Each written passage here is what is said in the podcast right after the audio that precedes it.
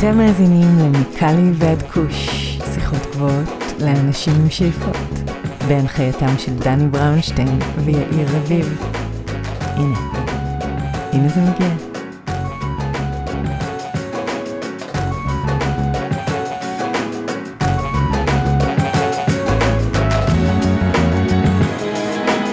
אהלן אהלן, מה קורה יאיר?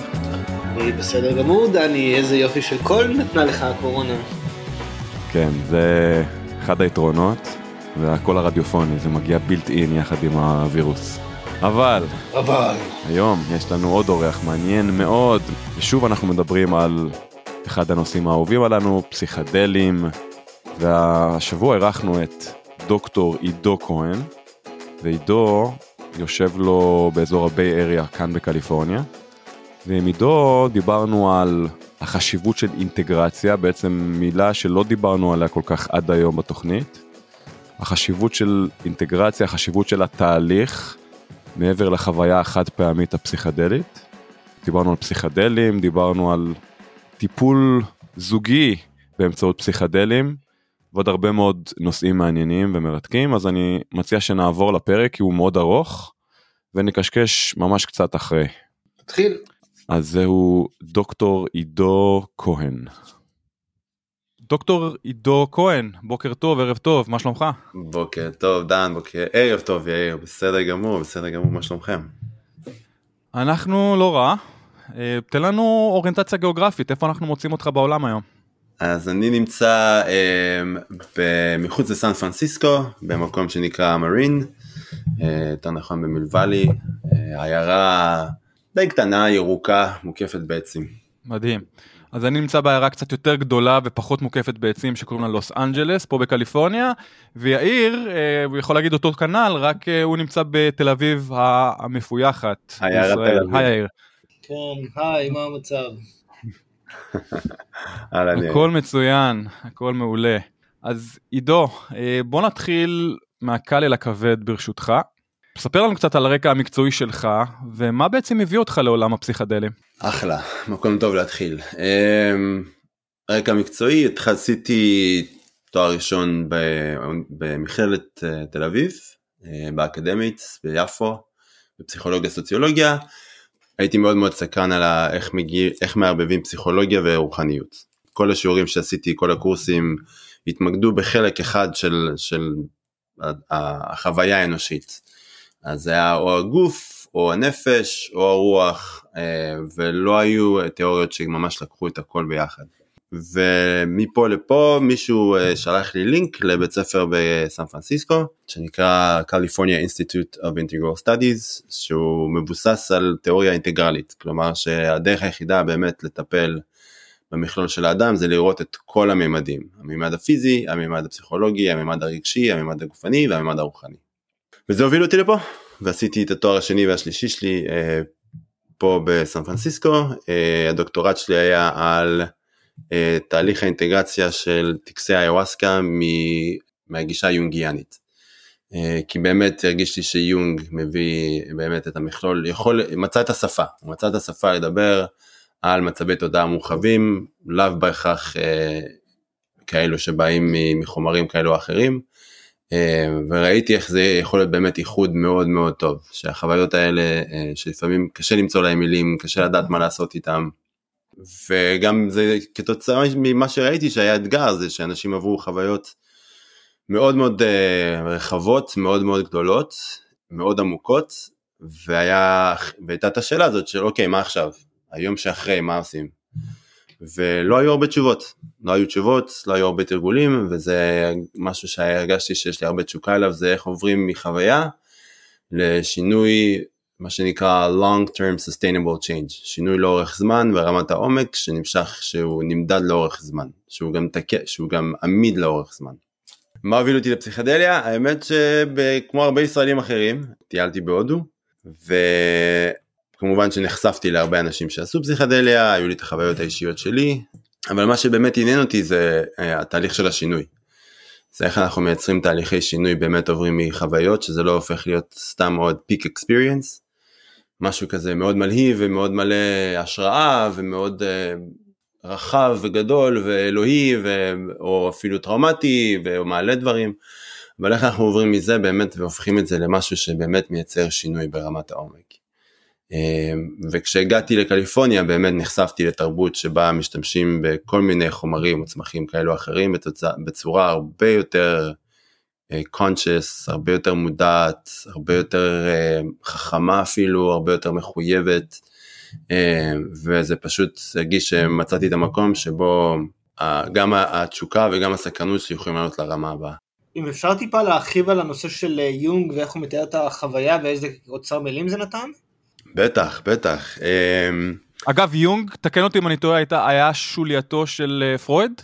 כן, בזמנו, נכון? יונג היה אוקיי. אה, הבן טיפוחים של פרויד, הוא הפך להיות, היה להם חיבור מאוד מאוד חזק, יש מלא, יש מלא תיאורים שהמפגש הראשון ביניהם היה 13 שעות, שהם לא הפסיקו לדבר ולנתח אחד לשני את החלומות, וממש הייתה שם סוג של חיבור יוצא דופן. אה, בין שני קולגות ובין שני גברים ובין שני אנשים שהתמחו, שהיו סקרנים באותה, בעומק של התודעה.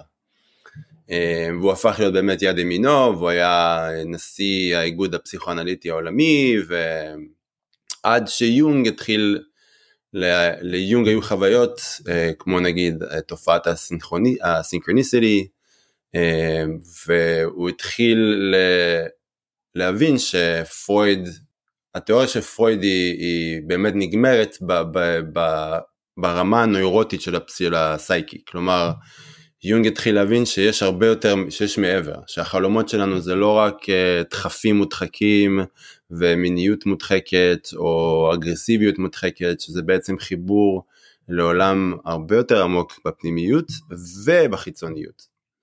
ושם הם התחילו, הם בעצם התחילו להיפרד, כי פרויד טען שזה מגיע מהעבר הלא פתור של יונג, וזה שהוא גדל עם אה, אבא שהוא כומר, ואימא שהיו לה אה, כל מיני תסמינים רוחניים, אה, ובעצם שם הם נפרדו. אז לשאלתך, יונג, רוב התיאוריה של יונג, למי שמכיר או מי שלא מכיר, הוא עבר דרך חוויות שמאניות לחלוטין, ספונטניות, שהוא תיאר, כתב וצייר במה שנקרא The Red Book, הספר האדום של יונג. אה, שבו הוא מתאר באמת, רוב, רוב האיורים שם הם אה, של נחשים ו, וכל מיני מה שנקרא כמו אה, תהליכים של טיהור באש או להיבלע על ידי נחש או The Hero's Journey שבו הוא שוחט כל מיני יצורים מהלא מודע העמוק שלו והוא גם הרבה מהתהליך הזה הוא היה, אה, הוא מספר שהוא היה גם במצב מאוד מאוד אה, לא יציב נפשית, מה שאנחנו יכולים לקרוא אה, spiritual emergency, אנחנו קוראים לזה היום, מה שסטיין גרוף קרא לזה, והוא גם היה מדבר, היה מדבר עם entities מהחלומות שלו, עם כל מיני דמויות שעלו, ובאיזשהו שלב הוא היה פשוט הולך, בג... יש הרבה תיאורים מקסימים, שהוא היה הולך בגינה שלו. ומדבר עם שלושה דמויות שעלו לו מהחלומות שהם בעצם הנחו אותו אה, ונתנו לו את כל האינפורמציה שאחרי זה ממנה הוא יצר את התיאוריה שלו. התיאוריה של, ואני חושב שהמושגים הכי חשובים לשיחה הזאת אולי זה באמת שיש אה, שני רבדים ללא מודע שלנו, יש את הלא מודע האישי, שזה בעצם איפה שאנחנו מאכלסים את כל החוויות הלא נעימות שלנו, הפרטיות, אה, הטראומות שלנו, צדדים באישיות שלנו שאנחנו לא אוהבים, זה, ויש מתחת לזה את הלא מודע הקולקטיבי. הלא מודע הקולקטיבי זה איפה שבעצם החיבור שלנו ל, ל, לכלל, החיבור שלנו למה שיונג אחרי זה קרא לו ארכיטיפים, זה כמו energetic entities, זה דברים שיש, שקיימים סביב תרבויות, מעבר לתרבות, מעבר לגזע, יש כל מיני דברים שאנחנו כולנו מחוברים אליהם, כמו לדוגמה ארכיטיפ נגיד האימא. לא משנה איפה תלך בעולם, אם תשאל מישהו מה זה אימא, יהיה להם הרבה מה להגיד, או מה זה אבא, או מה זה אלוהים, או אה, מה זה נישואין, או מה זה הירח. אלה ארכיטיפים. יונג אמר שמשם גם uh, מגיעים הרבה מהחלומות שלנו. אז בעצם בחלומות אנחנו מתחברים גם ללא מודע האישי וגם ללא מודע הקולקטיבי. ובקטע, בהקשר של psychedelics, אני חושב שנתחיל לחבר את זה לזה, יונג דיבר על שבאמת בהתחלה יש לנו סוג של confrontation, אנחנו עוברים איזשהו אה, עימות בעין עם או הלא מודע האישי או הלא מודע הקולקטיבי. נגיד יונג תיאר שלפני מלחמת העולם הראשונה היה לו vision שהוא ראה גל ענק של דם מגיע מכיוון גרמניה, הוא היה אז בשוויץ, מכיוון גרמניה. וזה היה בערך שנה או שנתיים לפני מלחמת העולם הראשונה. ורק אחרי זה הוא הבין, או oh, וואו, אוקיי, האם יש מצב שמה שראיתי זה בעצם את העתיד שיבוא. אז הדם, ו... כן. ואני חושב שהדבר האחרון שאני אגיד בזה זה שהוא באמת, אז האימוץ, ויונג דיבר על תהליך שהוא נקרא, שהוא קורא לו individuation, שזה בעצם תהליך שנמשך לאורך כל החיים, שבו אנחנו עוברים בין חוויה גילוי לאינטגרציה, חוויה גילוי אינטגרציה, ושהתהליך הזה נמשך כל החיים. שזה, הוא מקביל את זה גם למה שבודהיסטים קוראים לו הערה, למה שבהינדואיזם קוראים לו אה, חוויית האטמן או, או תודעת אטמן. אה, והוא קרא לתהליך הזה, בשבילו זה ה-transcendent function. והוא אומר שזה בעצם כששני חומ... דברים מגיעים במגע, כמו בכימיה או אלכימיה, שני דברים מגיעים במגע אחד עם השני, הם צריכים לעבור תהליך, והתהליך הזה מייצר חומר אחד חדש. אז זה ההקבלה לתודעה חדשה. אתה עובר משהו, זה מתערבב עם האני הישן, החוויה החדשה, ואיזה דרך תהליך, גם תהליך פנימי, גם תהליך חיצוני, שמה שאנחנו קוראים לו אינטגרציה, נולדת תודעה חדשה. ומזה אפשר לייצר התנהגות חדשה, אה, מערכות יחסים חדשות וכו' וכו'.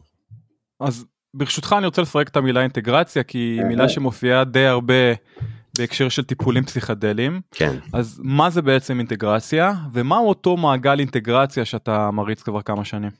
אה, אז ככה, יש הרבה, אה, הרבה הגדרות לאינטגרציה. ההגדרה שלי זה שאינטגרציה זה תהליך, יש שני צדדים, זה יש את האינטגרציה שזה התהליך הפנימי, ויש מה שנקרא אימפלמנטציה, שזה אחרי שעברתי תהליך פנימי, אני מוציא את התהליך הזה אל העולם, אני מיישם אותו בעולם. אינטגרציה זה בעצם לקחת את החוויות שיש לי, ולעשות איתם איזשהו תהליך של הבנה, תהליך של התמודדות, תהליך של הטמעה, שזה בעצם יכול להיות מאוד קשה, במיוחד אם מה שפגשתי הוא או מאוד מאוד טראומטי, מאוד מאתגר, או מאוד אקסטטי גם. אז יש איזשהו תהליך פנימי שבו אני צריך, שאנחנו עוברים איזשהו תהליך של באמת של הבנה, של התמודדות, של מה זה אומר לי, מה זה אומר לי שפתאום למדתי בחוויה פסיכדלית שהסיבה שאני מפחד ממערכות יחסים נובעת ממשהו שקרה, שצפ, שקרה לי באופן רפטטיבי בתור ילד. מה אני עושה עם המידע הזה עכשיו? וזה רק דרך מערכת, מבחינתי אינטגרציה זה קודם כל אני צריך לקחת את המידע הזה פנימה ולייצר איתו מערכת יחסים. אוקיי, של מה זה אומר לי, איך זה גורם לי להרגיש, מה זה עושה לי בגוף, איך זה מופיע בחיים שלי במערכות יחסים, איך זה השפיע עליי עד עכשיו, ומה אני רוצה להתחיל לשנות. אולי חבי, ראיתי משהו בחוויה הפסיכדלית שלי, או בחוויית הקנאביס שלי, ראיתי איזושהי דרך אחרת לעשות את זה. אוקיי, איך אני מתחיל ליישם את זה, איך אני מתחיל לעבוד עם זה. אז ברגע שעושים את התהליך הפנימי אפשר לעבור לאימפלמנטציה. כלומר, אוקיי, עכשיו אני לוקח את מה שלמדתי, ומנסה ליישם אותו בעולם. אז אולי זה אומר שאם הייתי מאוד עקשן והבנתי מאיפה העקשנות שלי מגיעה ואיך זה קשור אליי, אז עכשיו מה זה אומר שאני יופיע למערכות יחסים שלי ואני אהיה יותר פתוח, יותר מקבל. שכל פעם שהעקשנות שלי עולה אני אבין, אה, אני עקשן כשאני מרגיש שלא מבינים אותי. אוקיי, אז אם הבנתי את זה, אז כל פעם שלא מבינים אותי ואני רוצה להתכווץ ולהתעקש, איך אני יכול לעצור את זה ולהפוך ולפנות ל- להיות פתוח, להקשיב, לאתגר את עצמי. אז זאת דוגמה מאוד פשוטה לתהליך האינטגרציה. ואימפלמנט, ויש גם מה שנקרא integration practices, שזה שונה. integration practices זה תרגולים, זה יכול להיות כמו אה, פתאום מחליטים אנחנו רוצים להתחיל לעשות מדיטציה, integration practice יכול ללכת לטבע ולשבת בשביל להתחבר חזרה לחוויה שלי שהייתה לי הפסיכדלית, או לתהליך שהחוויה הפסיכדלית אה, התחילה אצלי. זה יכול להיות כל דבר כמו מדיטציה, מלאכול יותר טוב, לצייר, לכתוב ביומן, ללכת לטיפול, אבל זה practice, שזה שונה מהתהליך האינטגרציה הפנימי, שזה באמת הרבה התבוננות, הרבה רפלקשן, הרבה התמודדות. עכשיו, כמה זמן תהליך האינטגרציה, נגיד הממוצע, אם יש דבר כזה בכלל, זה משהו שאתה מדבר על כמה מפגשים, אתה מדבר על משהו שבן אדם עושה אולי לאורך כל חייו, או לעשרות שנים קדימה, זאת אומרת, מה, מתי התהליך מתחיל ומתי הוא מסתיים, אם, אם יש דבר? זאת שאלה מעולה. זאת שאלה ממש טובה. התהליך, לטעמי, התהליך מתחיל ברגע שהחלטת שאתה רוצה לעבור איזושהי חוויה. כלומר מהרגע שאם אני עושה את זה, כמובן שאם אני עושה פסיכדליה בצורה מודעת, כלומר אני רוצה נגיד לעבוד על משהו, בין אם זה להתחבר ל- ל- ל- לממדים השמימיים או לאלוהים, לבין לעבוד על טראומה, על הטראומות הפרטיות שלי, או איך לשפר את החיים שלי, אז יש מה שנקרא preparation, יש הכנה, אפשר לעשות הכנה מודעת, כלומר להתחיל להבין אוקיי, על מה בדיוק אני רוצה לעבוד, על מה בדיוק אני רוצה להת... להתמקד, לנהל דיאלוג איתו. אז זה מתחיל ברגע שעשיתי את ההחלטה. ברגע שהחלטתי שאני רוצה לעבור חוויה, אפשר להתחיל את התהליך. כמה זמן זה לוקח? תלוי. שינוי לוקח זמן. ואני, אני, אחד, אני חושב, אני אסתכל על מה אתה ואיר חושבים, אני חושב שאחד הבעיות שאני רואה זה שהתהליך הפסיכדלי מתחיל אה, להתמסמס לו עם קפיטליזם. כלומר רוצים את זה מהר. ויש גם מתחילים לשווק את זה בתור פתרון מהיר. כמה שמעתי כל כך הרבה פעמים שתהליך אה, חוויה פסיכדלית אחת זה עשר שנים של טיפול פסיכולוגי. זה שטות גמורה. אם זה עשר שנים זה אומר שהיית בטיפול פסיכולוגי שהוא ממש ממש לא טוב. כל שינוי לוקח. אני חושב שיש עוד בעיה מעבר ל... לעניין של ה-catch phrase בשביל להביא את הקליינטים. בדיוק. שהיא? זה שעכשיו שאתה משווק את זה, אני חושב שאתה פורס רשת רחבה ואולי אתה מביא אנשים פנימה שלא אמורים להתנסות בדברים האלה. נכון. כי זה, אני חושב שבאמת, מה שאתה מדבר עליו מבחינתי יאיר, זה ה-catch phases האלה נוגעים לאנשים בסבל הפנימי שלהם.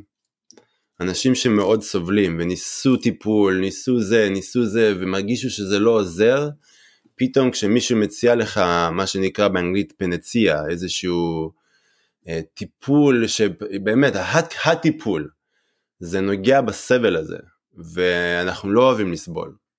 אז פתאום יש איזשהו נשמע כאילו יש איזה אופציה החוצה מהסבל אז למה שאני לא אנסה? בלי, בלי אפילו לעשות מחקר בלי לנסות להבין אם זה מתאים לי בלי ושם אני חושב שהאחריות זה על הקהילה הפסיכדלית זה על מטפלים שהם מתעסקים בפסיכדליה. לדוגמה בארצות הברית אני לא יודע כמה זה בישראל אבל אחרי שהספר של אה, מייקל פולן יצא uh, How to Change Your Mind ועכשיו יש סדרה בנטפליקס של uh, אני לא זוכר איך קוראים לה שזה קשורה לצמחים פסיכואקטיביים. אותו שם אגב. אותו כן, שם, How to כן. Change Your Mind. Yeah. זה היה גל מטורף של אנשים שאין להם שום קשר לפסיכדליה שרצו לקפוץ לתוך המים. באמת. אני יכול להגיד לכם שהתפנו אליי עורכי דין ו-CEO של חברות שבחיים לא התנסו בפסיכדליה או התנסו בשנות ה-60 והיה להם איזשהו זיכרון כזה מעומעם של איזה חוויית LSD ורצו לקפוץ לתוך המים בלי באמת להבין מה זה אומר. כי הוא דיבר אליהם, שזה מצד אחד מאוד טוב, כי אנחנו באמת רוצים לה, להביא את זה לתודעה של הקולקטיב, אבל מצד שני אתה צודק לגמרי, יש שם איזושהי אחריות שאנחנו צריכים, לה... רגע רגע, האם זה באמת נכון? כי זה לא נכון לכל אחד. באמת שזה לא נכון לכל אחד, במיוחד אם יש אה, מבנים, מבני אישיות שיש בהם הרבה טראומה, או מבני אישיות שיש בהם הרבה, המון חרדה, או פאניקה, או הפרעות אישיות כאלו ואחרות. אה, זה יכול בעצם לעשות, זה יכול לעשות re-traumatization ואפילו לייצר טראומה חדשה מאשר תועלת. אז זה מאוד מאוד טריקי. אני פשוט אמרתי שבאיזשהו שלב כשהייתי בהודו סביב, זה מה שהגעתי לגואה אחרי שהייתי בצפון, היו אנשים שהתחלתי לדבר איתם והיה לי ברור שלאנשים האלה אסור להתעסק ב... באסיד ודברים כאלה. אתה יודע, אני לא יודע מתי אתה היית בהודו, אבל אני זוכר שאני הייתי בהודו כש... בזמנו... שרון. והוא בא להודו ולקחו אותו למסיבה במנאלי. והוא עמד שם על איזה גבעה עם כל מיני דיפלומטים הודים, והוא אמר, אחרי זה שהוא חזר לארץ הייתה כתבה, והוא אמר, תראו מה הם עושים למיטב בנינו ובנותינו. מה הם עושים. שלי זה הייתה, זה היה פשוט כזה סמל לצביעות ולבעייתיות הישראלית. אתה הבאת אותם אני מסכים איתך לגמרי, מי נוסע להודו? כל יוצאי צבא, שהרבה מהם באים מתוך זה שהם חוו דברים מזעזעים וטראומות בעזה, בכל מיני מקומות. ואז כמו חיות שולחים אותם, אתה יודע, אנחנו יוצאים לחופשי בהודו, יש לך גישה, אתה, אתה יכול למצוא הכל שם. ומה זה עושה? באיזשהו שלב, אם תעשה מספיק חוויות כאלה, הטראומות האלה יתחילו לצוף. ואם אין מיכל, אין זה, משהו יקרה. הסייקי הוא לא, זה, זה אחד הדברים שיונג מאוד, אני מאוד אוהב את יונג, הוא, אנחנו חושבים שאנחנו בשליטה בחוויות האלה, אבל הסייקי יש לו אג'נדה משלו. זה לא משנה שאתה עכשיו יושב שם באיזושהי, באיזשהו מדשאה בצפון הודו, צופה לאיזה רכס והכל יפה. אם הסייקי צריך לאבד איזשהו משהו, הוא יעשה את זה. ואם אין לי תמיכה, ואם אין לי את האנשים מסביב, ואם אין לי מישהו שידע כאילו להתמוד... לעבוד איתי במידה וזה, וזה עולה, אז הדברים מתחילים להיות בעייתיים. וזה נוגע ישירות ל, ל, לחוויה הישראלית, לתרבות הישראלית, למהות הישראלית. אז רק, רק לחזור על השאלה שלי מקודם, האם חוויה פסיכדלית ללא אינטגרציה היא בעצם אה, חוויה פסיכדלית ריקה או לא. שטוחה לא, יותר? לא, לא, ממש לא. אני לא, אני לא חושב שככה, אני לא חושב, אבל אני כן חושב שיש הבדל בין חוויה שהיא לגמרי recreational, כאילו אני הולך למסיבה, אני לוקח MDMA או לוקח LST, ה set ו setting הוא אחר לגמרי מאשר אם אני עכשיו יושב עם דן ויאיר בחדר ועשיתי אה, כוונה ואני יושב עם אוזניות או עם זה והכוונה היא באמת להיכנס פנימה ולעבור איזושהי חוויה פנימית. שזה יכול להיות גם או חוויה של התעלות רוחנית, של התרוממות רוחנית או חוויה של טיפול עצמי. ה set וה setting, הכוונה, הסביבה, משפיעה. אם אני מוקף בעשרת אלפים איש, תהיה לי חוויה אחרת מאשר אם אני יושב עם שני אנשים שהם מפוקסים ומחזיקים את המיכל ויעזרו לי לנווט כי אני מכוון למקום מסוים. הן לא ריקות, הן פשוט שונות. זה פשוט שונה. האם אבל לא יכול להיות משהו שהוא נגיד הייבריד או באמצע? כי בכל זאת שאני משווה את זה לקנאביס למשל mm-hmm. הרבה מומחים טוענים שאין כזה דבר רפואי מול פנאי. הכל הוא רפואי. בסופו של דבר גם אם בן אדם צורך את זה בסוף יום עבודה בגלל לחץ בעבודה או, או, או חרדה כזו או אחרת זה רפואי. אז לפעמים השטח, השטח הוא אפור בין רפואי לפנאי. אתה לא חושב שגם אותו דבר בפסיכדלים?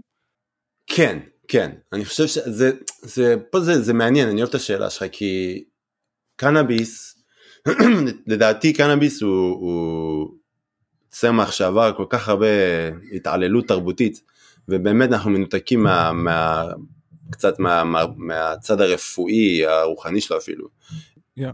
כי כן, קנאביס משהו, נכון, אנחנו יודעים היום, קנאביס מטפל בדיכאון, קנאביס מטפל בחרדה, קנאביס אפילו יש לקנאביס ל-end of life, לאנשים שמתמודדים עם סוף החיים, אבל קנאביס, כמו psychedelics, יכול או להיות באמת במרכאות רפואי, כי אני, כי אני שם את זה במרכאות כי רפואי גם יש לו איזושהי קונוטציה של משהו חולה, אז כאילו זה איזשהו טיפול של משהו חולה, אבל יכול להיות גם בשביל דיסוציאציה. אני יכול okay. אוקיי. לעבוד עם קנאביס בשביל, אוקיי, אחרי יום שאני לחוץ, אני עובד קשה, שמתי את הילדים לישון, לא זה, אני יושב, אני אוקיי, אני עכשיו יושב וישן בשביל לשחרר לחץ, בשביל להתמודד עם זה. ואני יכול לעשות את זה גם בשביל להתנתק לגמרי מהגוף שלי, ולהתנתק לגמרי מהתודעה שלי. שזה שונה לחלוטין, וכנ"ל סייקדליקס. אני חושב שנגיד אה, הרבה פעמים MDMA לדוגמה, בוא ניקח עכשיו קטמין, קטמין זה הדבר כרגע, לפחות בארצות הברית ואיפה שרוצים לעשות אה, legal psychedelics. קטמין יכול להיות מאוד מאוד מאוד אה, רפואי בזה שהוא לוקח, הוא מאט תהליכים, הוא מאט את המוח, הוא מנתק מכל מיני חלקים שיכולים להיות מאוד ביקורתיים, אבל קטמין גם יכול, יש גם מה שנקרא קיי-הור, שזה כלומר זה חוויה של התנתקות מוחלטת מהגוף, התנתקות מוחלטת מהתודעה וצלילה לאיזשהו חור, שאין בו באמת משהו שאתה, זה כמו, איך מישהו אמר לי, זה כמו לישון על ענן, שהכוונה זה שזה מנתק אותך מה, מהחוויה האנושית. עכשיו זה יכול להיות בריא לחלק וזה יכול להיות גם בריחה לאנשים אחרים. גם פה אני מניח מדובר בעניין של מינון ובגופו של המשתמש נכון? לא, יש פה כן. קו מאוד דק עניין... שאתה חוצה אותו ואתה בקיי-הולד זה כאילו אתה יכול להגיע לשם אפילו בטעות. נכון. וואלה. נכון. זה בדיוק העניין וזה ושוב אם אנחנו רוצים באמת לעשות את זה להעמיק את זה זה למה, למה, מה בי גורם לי את הצורך להגיע לאיזושהי חוויה שהיא כזאת מנותקת? כי כמו שיאיר אמר, זה יכול להיות קו מאוד מאוד דק. אתה יכול להיות, אני מכיר אנשים שעשו מנות קטנות, ואז אמרו, אוקיי, מעולה. אני עושה, זה מרגיש טוב, עשו עוד מנה קטנה, עוד מנה קטנה, ואז בום. פתאום אתה בתוך אוקיי. החור הזה. אז עידו אני רוצה ברשותך לעשות איזה שיפט קטן בנושא בטח. וכחלק מהרנסאנס הפסיכדלי חומרים כמו פסילוסיבין, MDMA מוזכרים בעיקר כבעלי פוטנציאל לטיפול בדיכאון, חרדה ופוסט טראומה. אה, גם ראינו את זה בסרט של אה, מייקל פולן.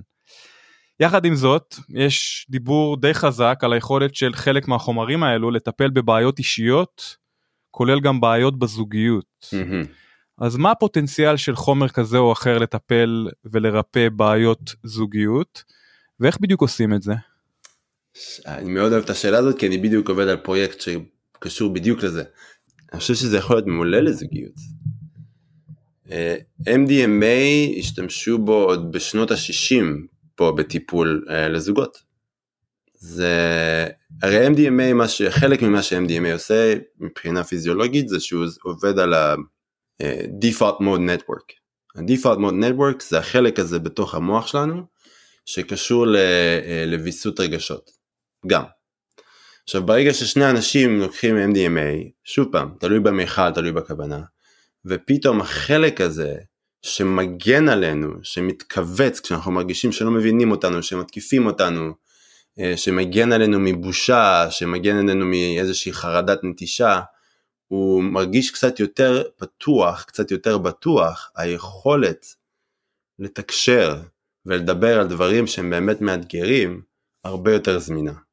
אז פתאום כל מיני שיחות בין בני זוג, שאולי במצב תודעה רגיל מאוד קשה לנהל, כי אנחנו נהיים, נכנסים לאיזושהי מגננה, או לאיזושהי, לפחד מנטישה, לפחד מזה שיעזבו אותי, לבושה, לזה שאם אני אגיד את מה שאני באמת מרגיש, ישפטו אותי, יביישו אותי. החלק הזה נח במרכאות קצת. אז פתאום השיחות האלה באמת יכולות להיות הרבה יותר פתוחות.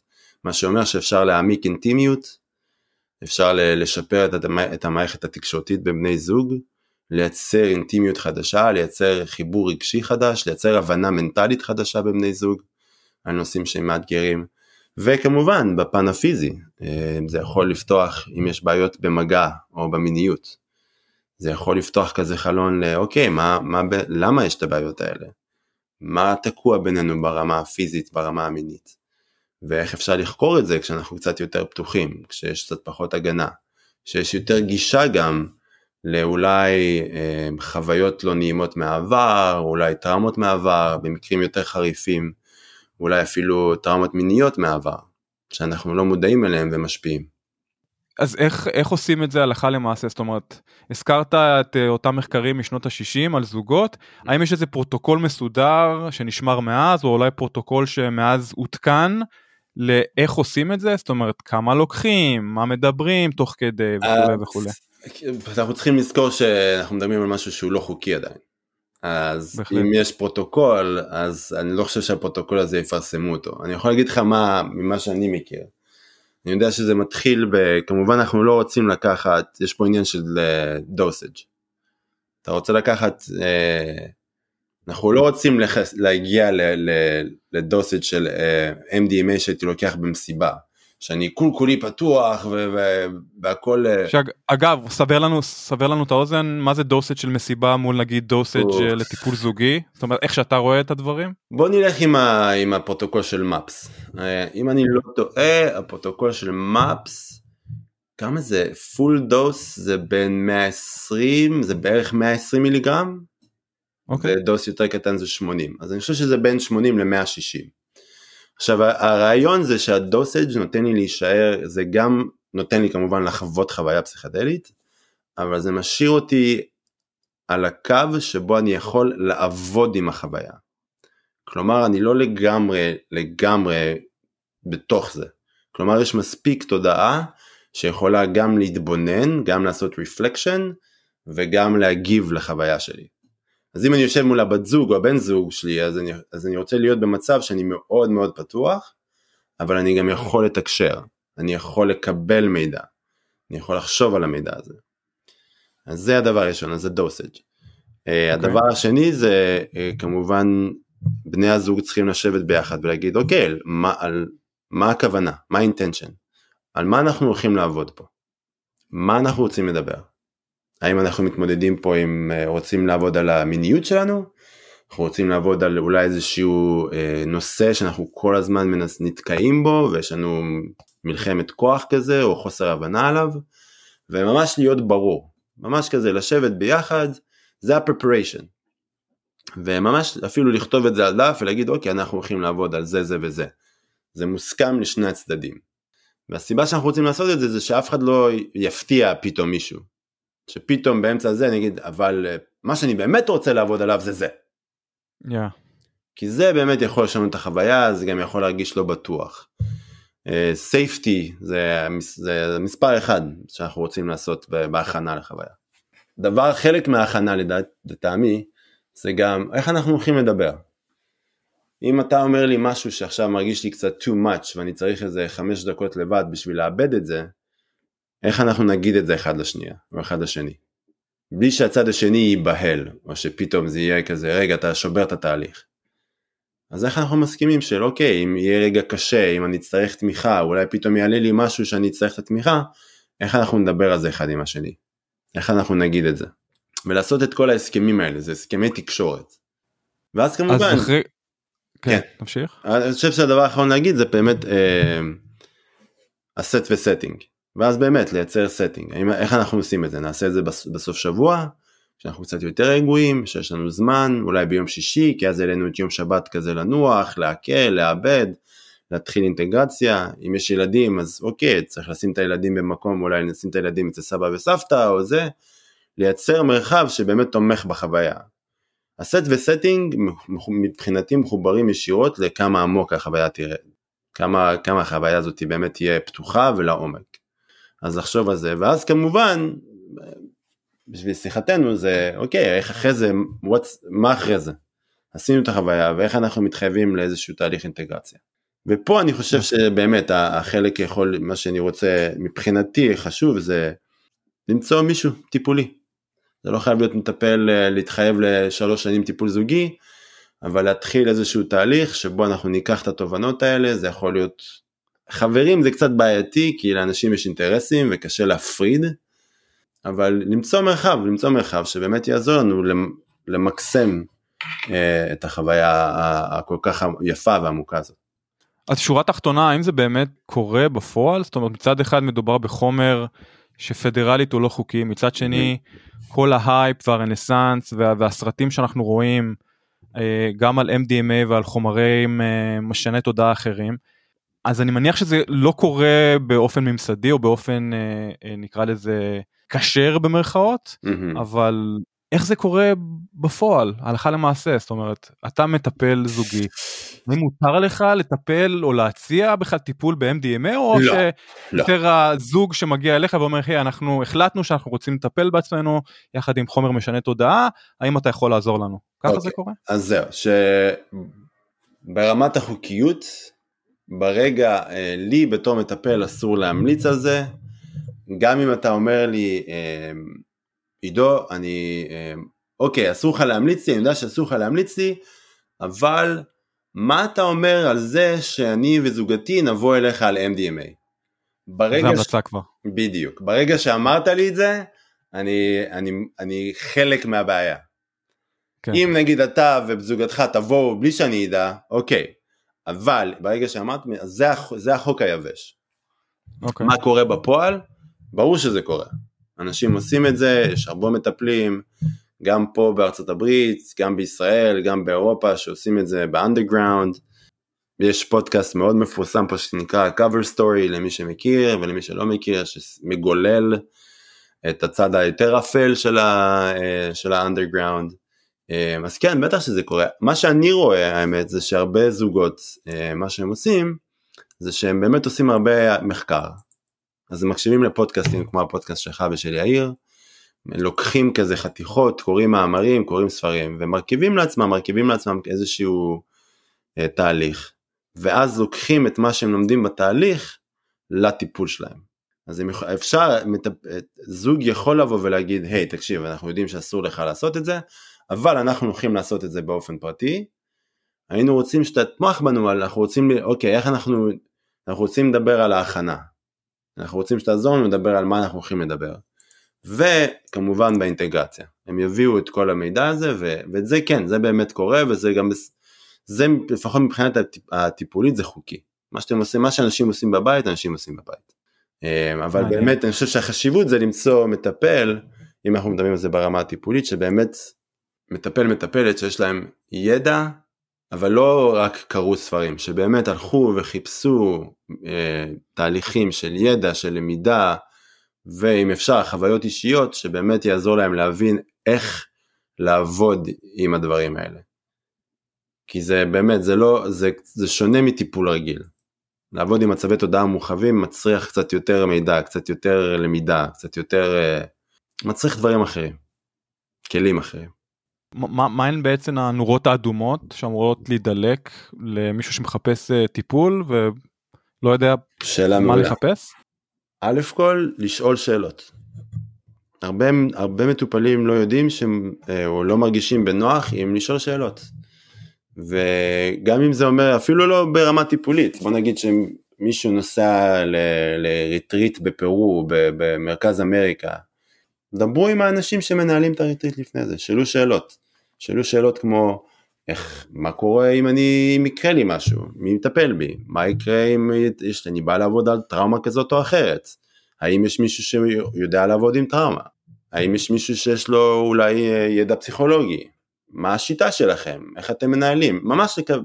מותר, מותר לשאול שאלות, לשאול כמה שיותר שאלות, כמה שיותר מידע זה עוזר, זה עוזר לה- להרגיש בטוח, זה עוזר להרגיש שאפשר, uh, I can trust this person, I can trust this process, מה שאומר שהחוויה תהיה יותר עמוקה ויותר נעימה בשביל המשתתף. אז אותו דבר בטיפולי, לשאול, מה הניסיון שלך? מה הניסיון שלך עם חוויות פסיכדליות? מה, איזה, איזה השכלה יש לכם לזה? האם יש לכם חוויות אישיות? לא כל המטפלים ירצו לענות, כי הרבה מטפלים עדיין מפחדים לצאת לאור עם הסיפור הזה ולהגיד את זה, אבל זה לא אומר שאסור לשאול. ואני חושב שאני רוצה, החשיבות זה לקבל את המידע ולהרגיש, אוקיי, איך אני מרגיש בשיחה עם הבן אדם הזה? אני מרגיש בטוח? אני מרגיש שמבינים אותי? אני מרגיש שיש פתיחות לנהל דיאלוג? כי בכל זאת, ללכת לעשות עבודה כזאת עם מישהו, זה אתה שם, אנחנו שמים את עצמנו ב... in a very vulnerable position. כשאתה פותח את התודעה, משמעית. נכון? כשאתה פותח את התודעה שלך למישהו בצורה כזאת, זה מאוד פגיע, זה מאוד מאוד פגיע. אז אתה רוצה להרגיש כמה שיותר, באמת, לעשות את השיעורי בית, לשאול, בשביל שאתה תרגיש כמה שיותר בטוח ושיש לך מספיק מידע שיאפשר לך להגיד, אוקיי, דיברתי, הקשבתי, אני נכנס, נכנס לתהליך עם הבן אדם הזה. יפה. אז אני רוצה שנייה לחזור לנקודה שאתה הזכרת בהתחלה ואמרת שאחד הדברים שמשכו אותך אה, לגבי מה שאתה עושה היום זה רוחניות. מהמם. ומבחינתי רוחניות וסיפוק עצמי קשורים זה בזו ברבדים שונים. אז השאלה היא האם ניתן לעבוד על הרוחניות שלנו בכלל ולהרחיב אותה או שזו תכונה מולדת שכמעט אי אפשר להזיז. לטעמי זה בטח שזה משהו שאפשר לעבוד עליו. החיבור שלנו לרוח מותנה בכל כך הרבה דברים, אבל בראש ובראשונה מותנה ב... ברצון שלנו לייצר זמן ולהקדיש אנרגיה לדבר הזה שנקרא רוח. יש uh, ספר שאני מאוד אוהב, שיש uh, שם איזשהו משפט שאומר, uh, הדבר ש... Uh, the thing that spirits appreciates most and the, the most precious thing you can give it is your time.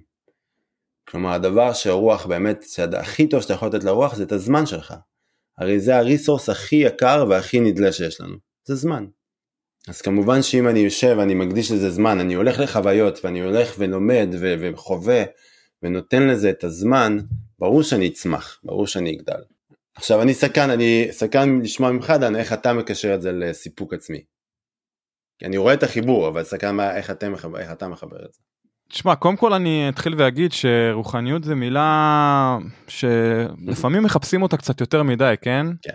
ולפעמים קושרים אותה גם באופן ישיר מדי לפסיכדלים, זאת אומרת, אה, אני קורא הרבה בלוגים ואני עוקב אחרי הרבה קבוצות, ויש מין אה, סברה כזאת קצת מתנשאת שאומרת שאם אתה משתמש בפסיכדלים, הופך אותך לבן אדם בהכרח הרבה יותר רוחני, וההפך, אם אתה לא משתמש בכלל בשני, בסמים משני תודעה, אז זה הופך אותך לאנטי רוחני, או ללא רוחני בכלל.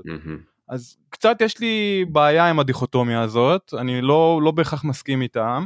כמובן שחלק גדול מחבריי כן משתמש בחומרים פסיכדליים ואני רואה אותם כאנשים רוחניים.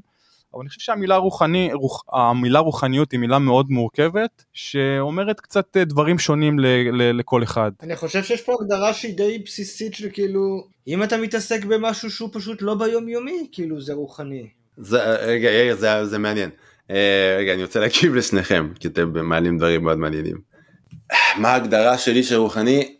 זה, זה שאלה מעולה וזה גם מלכודת. אין, אין לי, אני לא יכול להגדיר את זה. זה משהו שחווים.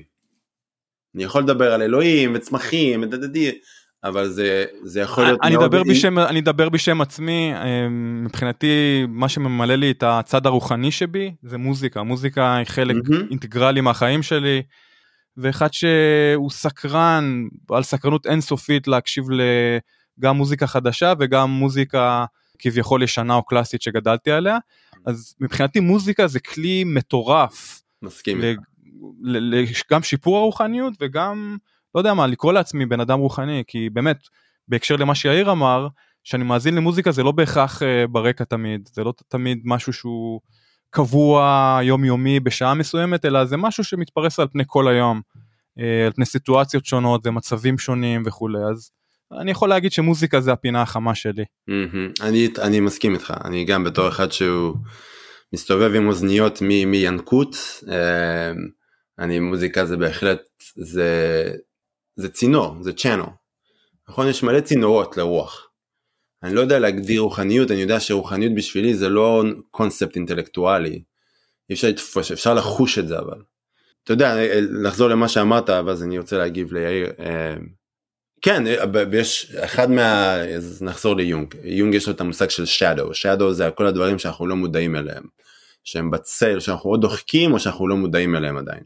יש אחד השאדו הכי גדולים של הקהילה הפסיכדלית זה, זה שאיזשהו עליונות רוחנית מעל אנשים שאין להם את זה. שזה שטות אחת גמורה, וזה בעיקר נרקסיזם, אה, ואם בכלל, זה אה, הרבה פעמים זה spiritual bypassing. זה איזשהו, אה, לוקחים חוויות רוחניות ומזינים את הצד בנו שרוצה להרגיש יותר טוב מי. יותר, יותר עליון לאחר. שלי זה בניגוד למה שאני למדתי מהחוויות הפסיכדליות שלי, שזה להפך, איפה החמלה, איפה ההבנה, איפה זה שרואים שכל אחד יש לו, כל אחד יש לו נתיב אחר, כל אחד הוא בסולם אחר של, של תודעה. אז להפוך את זה... איפה הצניעות? בדיוק, איפה הצניעות? איפה הזה של כן, כל אחד בוחר נתיב אחר, לא לכולנו יהיה את אותם חיים, לא כולם ייפתחו באותה צורה. ואיך אנחנו לוקחים את החוויות האלה והופכים אותם לעוד איזה משהו שמפלג בינינו בניגוד למשהו שמחבר בינינו. ואתה יודע, אני ישבתי פה בפורומים שבו הבודהיסטים אמרו כל מי שעושה psychedelics הוא, הוא, הוא bypasser. כל מי שעושה זה במקום לשבת ולעשות תהליך ומדיטציה וזה ושנים של השקעה והתמדה ו... אז כולכם מנסים לעשות מעקף רוחני ורוצים לרוץ במעלה ההר במקום ללכת. אז כל אחד יש לו דעה, כל דוגמה רוחנית יש לה דעה על מה, מה נכון ומה זה. אני חושב שכולם באיזשהו מקום כולנו צודקים וכולנו טועים אה, בקטע הזה. ואני אסתכל על מה שאתה אומר, אני חושב שרוחני זה גם מעבר ליומיומי אבל זה גם קורה ביומיומי. כן. ושם זה נהיה מעניין, נכון? אני יכול ללכת לטיול, אני גר במקום מקסים, עם, לא יודע, זכיתי לגור במקום, אני יכול ללכת לטיול עם הכלבה שלי ויכול להיות לי רגע ספונטני רוחני שבו אני פשוט יצאתי מהמוח שלי ואני פשוט מרגיש את העצים ומרגיש את השמש ומרגיש איזשהו חיבור וזה רגע. כן זה לא שש שעות על היוואסקה שאני מדבר עם אלוהים או עם כל מיני חייזרים באיזשהו במימד החמישי או זה אבל זה לא פחות רוחני מבחינתי. בברנג'ה בו בקליפורניה אגב אנחנו קוראים לזה forest bathing כן, כן. forest bathing. forest bathing. כן זה אני- ה... אבל אתה יודע, בהקשר הזה, יצא לי, כ- אתה יודע, יש ל- לאנשי הפסיכדליה, אה, אני, אתה יודע, אני מאוד אוהב פסיכדלים, ו... אבל השימוש שאני עשיתי הוא תמיד היה יותר, הייתי מגדיר אותו לכיף מאשר אשכרה להתחיל לעבוד על עצמי, ואולי זה משהו שצריך לשנות, אבל זאת לא ההערה. ההערה היא שלאנשי הפסיכדליה יצא להסתכל על אה, דת ממוסדת. כדבר רידנדנט, כאילו, אתם לא, כאילו, אם אין לכם את החוויה האקסטטית, אז אין פה בעצם רוחניות. ו... ו... וכאילו, ברגע שנחשפתי לאנשים שהולכים כל בוקר למקווה, ואחרי זה הולכים לתפילה, וזה, אין פה, כאילו זה משהו מאוד מאוד ingrained ביום יום, הרוחניות הזאת שלהם, כאילו למפגש הזה הוא לא פרקטי. מאיזה בחינה? מה יאיר גם תפילה יכולה להיות רוחנית בן אדם שמתפלל כל יום לא, זה- בבוקר. בדיוק מה שאני אומר, כי אנשי פסיכדליה תופסים את זה כי בגלל שזה חלק מהשגרה שלך, שזה לא... אין פה מימד של אקסטזה, אתה בא, אתה קורא את המשפטים האלה, אתה אומר שלום שלום לחברים, נכנס למקווה, נכנס יוצא, הולך, אז הם רואים בזה משהו שהוא לא רוחני. ברגע שאתה מבין שבעצם השגרה הזאת יש משהו מאוד מאוד רוחני, מהמם. כאילו, זה העניין. בדיוק. כי אז אצ- הכל זה... אז אצל אנשי. פסיכדליה פשוט הם מחפשים כל הזמן את האקסטזה. בדיוק, בדיוק. בקליפורניה אנחנו קוראים, אני לפחות אצלנו פה קוראים לזה, אה, יש מושג שקוראים לו ceremony hopping, שזה אנשים שקופצים מטקס לטקס, מחוויה לחוויה, מסדנה לסדנה, בשביל לרדוף, אה, ב, אתה יודע, בעולם ההרואין קוראים לזה chasing the dragon. אתה ממשיך לרדוף אחרי איזשהו משהו שקרה כבר, וכל הזמן לנסות לשחזר איזושהי חוויה, או שאני פשוט חוויה אחת מ- מלהבין את זה, מזהו, מאז אני שם. שזאת זאת אחת המלכודות הכי גדולות בהתפתחות. רוחנית. אתה אף פעם לא תגיע לשם. נדירים אלו שמגיעים לשם. אז זה נכון? נש- נשמע סוג של, של, של רוחניות במובן כזה או אחר, סוג של מסע שלעולם לא נגמר, והוא גם לא צריך להיגמר כי אין לו סוף, נכון. ואין לו, הוא לא חד משמעי בסוף שלו, נכון? לא. ואם אנחנו הולכים עם, אתה יודע, עם uh, כאלה שבנו את הקהילה, את העולם הפסיכודלי, שבוא נלך ל... שזה קרל יונג, שזה אלדוס הקסלי, שזה, אמ, אוח, איך קוראים לו, איש הפטריות. אה, לא משנה, שבאמת, ש... וגם, שאם ברוחניות, כן, אז מה אנחנו יודעים מה יש אחרי החיים האלה? אחרי מה, ש... מה שקורה, אחרי המוות. אז מי אמר שרוחניות זה משהו שהוא דווקא רק לגלגול הזה, אולי כל זה זה רק איזה הכנה למשהו אחר. אנחנו פה רק אוספים נתונים, אוספים חוויות, אוספים נתונים בשביל השיגור לדבר הבא. לא יודע. אבל אני באמת חושב שאהבתי מה שאמרת דן, שבאמת זה, זה, ומה שאתה אומר יאיר, שזה לא, זה לא מה אני עושה, זה איך אני עושה את זה. זה איך אני ניגש למקווה, איך אני ניגש לתפילה, איך אני ניגש ל... ג'ק קורנפילד שהוא מורה מאוד מאוד ידוע פה, כתב ספר שקוראים לו אחרי After Ecstasy Laundry. בסדר, עברת אקסטסי, אוקיי, איך אחרי זה לוקחים את האקסטזה ועושים כביסה, אבל בצורה אחרת. זה מעניין מאוד אני חייב להגיד אפשר לדסקס עליו עוד כן, שעות. שעות. בכל זאת אני רוצה שאלה פחות פופולרית האם אפשר להתמכר לפסיכדלים ואם כן איך אפשר להימנע מזה ומהם החומרים שנחשבים לממכרים ביותר ממשפחת הפסיכדלים. אני חושב שבעולם הכימיקלים, כן. MDMA לדוגמה, אני לא יודע אם MDMA הוא ממכר, אבל מה שקורה זה בגלל מה שזה עושה ל- ל- לסרוטונין, אה, יכולה להיות התמכרות לזה כי הוא משחרר סרוטונין ואז יש depletion, ואז יש חוסר. אז זה יכולה להיווצר, זה, ההתמכרות היא לא לחומר כמו יותר לתהליך. אי אפשר להתמכר, אני מבחינה, אני לא חושב שיש psychedelic שהוא ממכר, בוודאי שלא בעולם הצמחים הפסיכואקטיביים. ההתמכרות היא לחוויה. קטמין אגב בהקשר הזה הוא קצת אה, קטמין ממכר. יותר ממכר. קטמין זה ידוע, כן, אתה צודק. קטמין זה מחקרי, זה ידוע, זה... אה, אבל קטמין, אני גם לא באמת, קטמין הוא, סקדליק מו- מוזר כזה, כי הוא לא, הוא לא בדיוק סקדליק כמו MDMA, LSD, DMT נגיד. הוא לא, גם, הייתי, הייתי כבר מפריד MDMA לפני קטמין ברשימה כזאת. MDMA יותר מוזר, קטמין יש בו אספקט יותר פסיכדלי מ-MDMA לדעתי. אז זהו, זה גם שאלה מאוד, זה גם, זה, זה, זה גם מעולה. אה, כי MDMA הוא גם מעניין כי הוא נוחת בתוך פסיכדליה שהיא פחות visionary, אבל יותר Yeah. ודווקא יש אנשים שחוו visions בגלל החוויות הרגשיות האלה, אז פתאום יש איזושהי, איזושהי eruption, spontaneous eruption של visions כאלה. אז הם באמת, הם, אם אנחנו נכנסים לניואנסים, הם, אבל בהקשר לשאלה, אני חושב שההתמכרות היא יותר פסיכולוגית רגשית, לזה, לזה שאני מתנתק מהמציאות היומיומית והולך למציאות אחרת, כי היום המציאות היומיומית שלי חרא, או מאתגרת מדי, או קשה מדי, אז ההתמכרות זה באמת לפונקציה של הסם, של החומר או של הצמח, ולמה שזה גורם לי להרגיש. שפה אני חושב שבאמת, אנחנו עוד, אה, יש לנו עוד הרבה עבודה, אני חושב שפה האינטגרציה יכולה לעזור. כי זה באמת השאל, לשאול את השאלה של רגע, ישבתי בטקס איוואסקה, עשיתי LSD עם דן ויאיר לפני חודש, פתאום בא לי מאוד לעשות עוד הפעם, למה? לעצור רגע באמת ולהיות כן עם עצמך, ולשאול רגע, למה אני עושה את זה? מה באמת אני מנסה להשיג? אגב התשובה לפעמים יכולה להיות מאוד אה, שטחית כי, כי כיף זאת אומרת אה, יאיר הזכיר למה הוא לקח סמים פסיכדליים עד היום כי הוא ראה את הפן המסיבתי של, של הסמים האלו מהמם. אז האם התשובה כיף היא לגיטימית גם למה אני רוצה לעשות את זה עוד פעם כי זה כיף לי סבבה. כי זה מספק אין אותי שום זו בעיה. תשובה טובה אה, מבחינתי זה לא התשובה, זה התהליך. תהיה כן עם עצמך. אם זה באמת כי כיף לך, אוקיי, סבבה, אז כי כיף.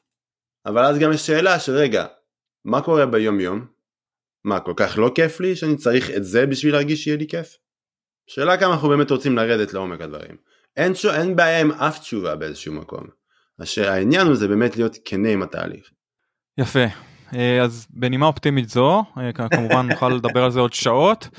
אה, ברשותך אני רוצה לעבור לכמה שאלות אישיות גם כן. קשורות לחלק מהנושאים שדיברנו. אז בכל זאת מה החומר הפסיכדלי האהוב עליך באופן אישי ואיך אתה צורך אותו יותר נכון מתי אתה צורך אותו. קנאביס included by the way כן כן, כן, אה, of מבחינתי. הוא חלק מהמשפחה אבל אה, אמ, אני יכול להגיד שעד שהגעתי לפה, קנאביס באמת היה אהוב עליי. ברגע שהגעתי לפה ונפתחתי לעולמות הרבה יותר אה, זה, לא יודע להגיד אם זה אהוב, אבל זה באמת הצמח שאני מרגיש אליו הכי מחובר, שזה באמת איוואסקה. אה, איוואסקה ופטריות, כן. אה, אני יש לי, אני אישית, יש לי העדפה לעולם הטבעי. זה לא שלא התנסיתי עם דברים, אה, עם LSD וכאלה, אבל יש משהו בעולם הטבעי שמרגיש לי הרבה יותר, שיש מישהו בצד השני. זה מרגיש לי כמו דיאלוג. זה מרגיש לי כמו מערכת יחסים. LSD מבחינתי כן פותח אותי, אבל אני לא מרגיש שיש מישהו בצד השני. אה, אני לא. מרגיש את ה... אני אישית לא מרגיש, אני מכיר אנשים שהרגישו, הרגישו את הספיריט של המולקיול, במיוחד עם DMT, כולם מדברים על זה, זה... יש אפילו ספר שקוראים לו The Spirit of the Molecule. אבל אה, כן, DMT, אה, איוואסקה ופטריות, בהחלט. אחת לכמה זמן אתה או. עושה טקס איוואסקה עם עצמך או, או, או צורך DMT האם זה DMT לא. מניח, ש- אה, מניח שזה לא יומי אבל האם זה לא. שבועי האם זה לא, חודשי לא, האם לא, זה לא. אה, פעם בשנה זה באמת תלוי, זה באמת תלוי. Uh, כרגע זה פעם, בין פעמיים שלוש בשנה. כי אוקיי. אני פשוט יש מין הערה כזאת באלף פתאום שהגוף שלך אומר אוקיי זה הזמן כאילו זהו, אז שזה, חלק מזה זה באמת יכול להיות אינטואיטיבי, שפתאום זה מרגיש כזה, משהו עולה באינטואיציה, או דרך הגוף הזה כזה, אוקיי, עידו הגיע הזמן. Um, לרוב זה, זה חלק פשוט מתרגול רוחני. זה כמו שאני אלך פעם בכמה חודשים לעשות retreat כזה או אחר, אה, שהוא מעבר לתרגול הרוחני היומי שלי או זה, זה כזה אוקיי, הגיע הזמן, הגיע הזמן ללכת לעשות את העבודה הזאת, ללכת להתחבר לעולם הזה. אה, אבל זה יכול להשתנות, היו לי שנים שזה היה יותר, היו לי שנים שנסעתי לפרו, אז זה באמת משתנה. כן. יפה יפה אז אילו שחקנים אחרים אתה מעריך בתחום הפסיכדלים זה יכול להיות מטפלים זה יכול להיות אה, סופרים יכול להיות אה, או, אולי. אפילו חברות מסחריות אז ככה, בישראל יש בחור מקסים שקוראים לו ניר תדמור, אה, שאני לא יכול, אני יכול לדבר, להמליץ עליו הרבה זמן, הוא הקים את, הוא ויגאל, אני לא זוכר את השם משפחה שלו, הקימו את חוף מבטחים, שאני. חושב שהם, כן, אם אתם בטח מכירים אותם, ניר מטפל, אני שמעתי את הפרק שלהם בתודה רבה אז כן אני מכיר את השם. ניר בחור מקסים, מאוד מאוד מחויב, אה, ללמידה, לתהליך, ל- ל- לקהילה, למובמנט, אה, מאוד ממליץ עליו, עושה עבודה יפהפייה. יש אישה שקוראים לה טליה מיכאלי, שהיא מתעסקת בעיקר במשברים רוחניים, והקו הדק בין משבר רוחני להתעוררות רוחנית. אה, אני חושב שהיא מתחילה קבוצה עוד מעט, מאוד מאוד ממליץ עליה גם. ברמה העולמית, הוא מעולה, Psychedelics Today, למי שלא מכיר, פלטפורמה אה, מספר אחד לחינוך של כל מה שקשור לסייקדליקס, גם מרמת המשתתף לרמת המטפל. דאבל בליינד, וואלה. שזה המגזין היחיד כרגע נראה לי בעולם. כן, ראיינו את אה, את גברת אה, מדיסון או של... כן, את מד- כן, את מדיסון מרגוליאן אירחנו באחד הפרקים הראשונים בתוכנית, כן. אה מקסים מדיסון ושלבי עושות עבודה באמת עבודת אה, עבודת קודש. אה, זה לא קל להתחיל אה, זה במיוחד עסק שהוא עדיין בכתב. אז יש שם גם הסדנאות שהם עושים גם מה שהמגזין שלהם מלא במידע באמת מלא בחומר אה, יש להם עוד מעט אה, למי שמעוניין. ב-25 לספטמבר יש הם עושות המגזין עושה כנס על סקדליקס וטראומה. כל מיני גישות אה, שונות לטראומה אה, וטיפול בפסיכדליה. אה, אונליין, נכון אם אני לא טועה? אונליין, הכל online. online, הכל אונליין. אה, וגם נזכיר את ה-Jewish Psychedelic Summit שהם ארגנו מקסים, מעבר לרחוק. כן, Jewish Psychedelic Summit שאפשר לראות ביוטיוב, כנסו ליוטיוב, תעשו Jewish Psychedelic Summit. ותודה שהזכרת לי כי יש פה רב, שזה אני דווקא חושב שיהיה מאוד מעניין. אה, הוא רב אלטרנטיבי שקוראים לו זאק קמנץ שהקים איגוד שקוראים לו שפע. שהוא מחויב לפסיכדליה אבל דרך אה, העדשה היהודית. אז הכל וואלה. זה, הוא עושה באמת, מה שהוא מקים זה פשוט מקסים ומרתק ומעניין, שזה להביא את כל העומק של המיסטיקה וה, והרוחניות היהודית לעולם הפסיכדלי, ובעצם לייצר תהליכי אינטגרציה והכנה שהם דרך עדשה פסיכדלית. אז מי שרוצה גם שיבדוק אותם, שפע, זאק קמנץ, עוד הדבר... נשמח לראיין אותו גם, נשמע לי כן, בחור, כן. אה, בחור כלבבנו. אני חושב שזה יהיה לכם מרתק לראיין אותו. אה, נשמח לשים אתכם בקשר או אם אתם רוצים למצוא אותו. כן, אה, ודאי. אך מי עוד? האחרון אני חושב שיש, כן יש ארגון שקוראים לו פה אה, צ'קרונה, שהם יותר מחויבים להביא את הקול של ה-indigenous tribes, שמהם בעצם הרבה מהתרגולים האלה באים, שזו עבודה מאוד מאוד חשובה. שלא לא לעשות את ה-cultural appropriation, אנחנו לא רוצים לשכוח מאיפה זה מגיע. כל הפטריות האלה, כל הצמחים האלה, זה באים מתוך שבטים ותרבויות שהם עושים את הדברים האלה כבר אלפי שנים, ויש להם קוסמולוגיה שלמה שאפשר ללמוד מהם.